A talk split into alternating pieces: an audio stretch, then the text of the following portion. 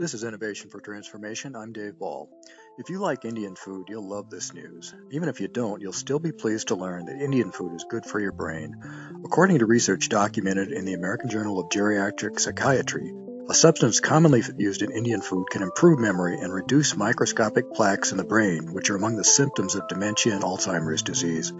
The substance is curcumin, which is found in turmeric and gives Indian curry its bright color. Previous studies have shown that curcumin has anti-inflammatory and antioxidant properties. The latest findings indicate that curcumin may improve cognitive performance. The mechanism for curcumin's benefits remains to be determined. According to Dr. Gary Small, Director of Geriatric Psychiatry at the UCLA Longevity Center, and a lead author of the study, exactly how curcumin exerts its effects is not certain, but it may be due to its ability to reduce brain inflammation, which has been linked to both Alzheimer's disease and major depression. The UCLA team used a double blind, placebo controlled study that involved 40 adults between the ages of 50 and 90 years who had mild memory complaints. Participants were randomly assigned to receive either a placebo or 90 milligrams of curcumin twice daily for 18 months.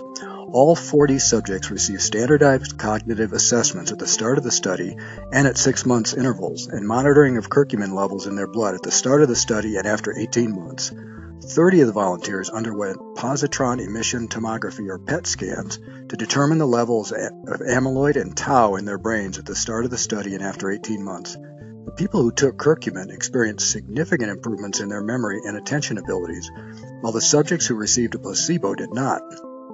In memory tests, the people taking curcumin improved by 28% over the 18 months.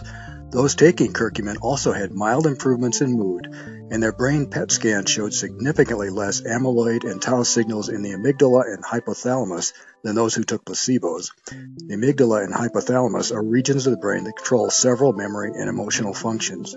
Dr. Small said these results suggest that taking this relatively safe form of curcumin could provide meaningful cognitive benefits over the years. The researchers plan to conduct a follow up study with a larger population, including some people with mild depression, so they can explore whether curcumin also has antidepressant effects. Come now and let us reason together, says the Lord in Isaiah 118. Please share your thoughts, visit our blog on WordPress, and be blessed.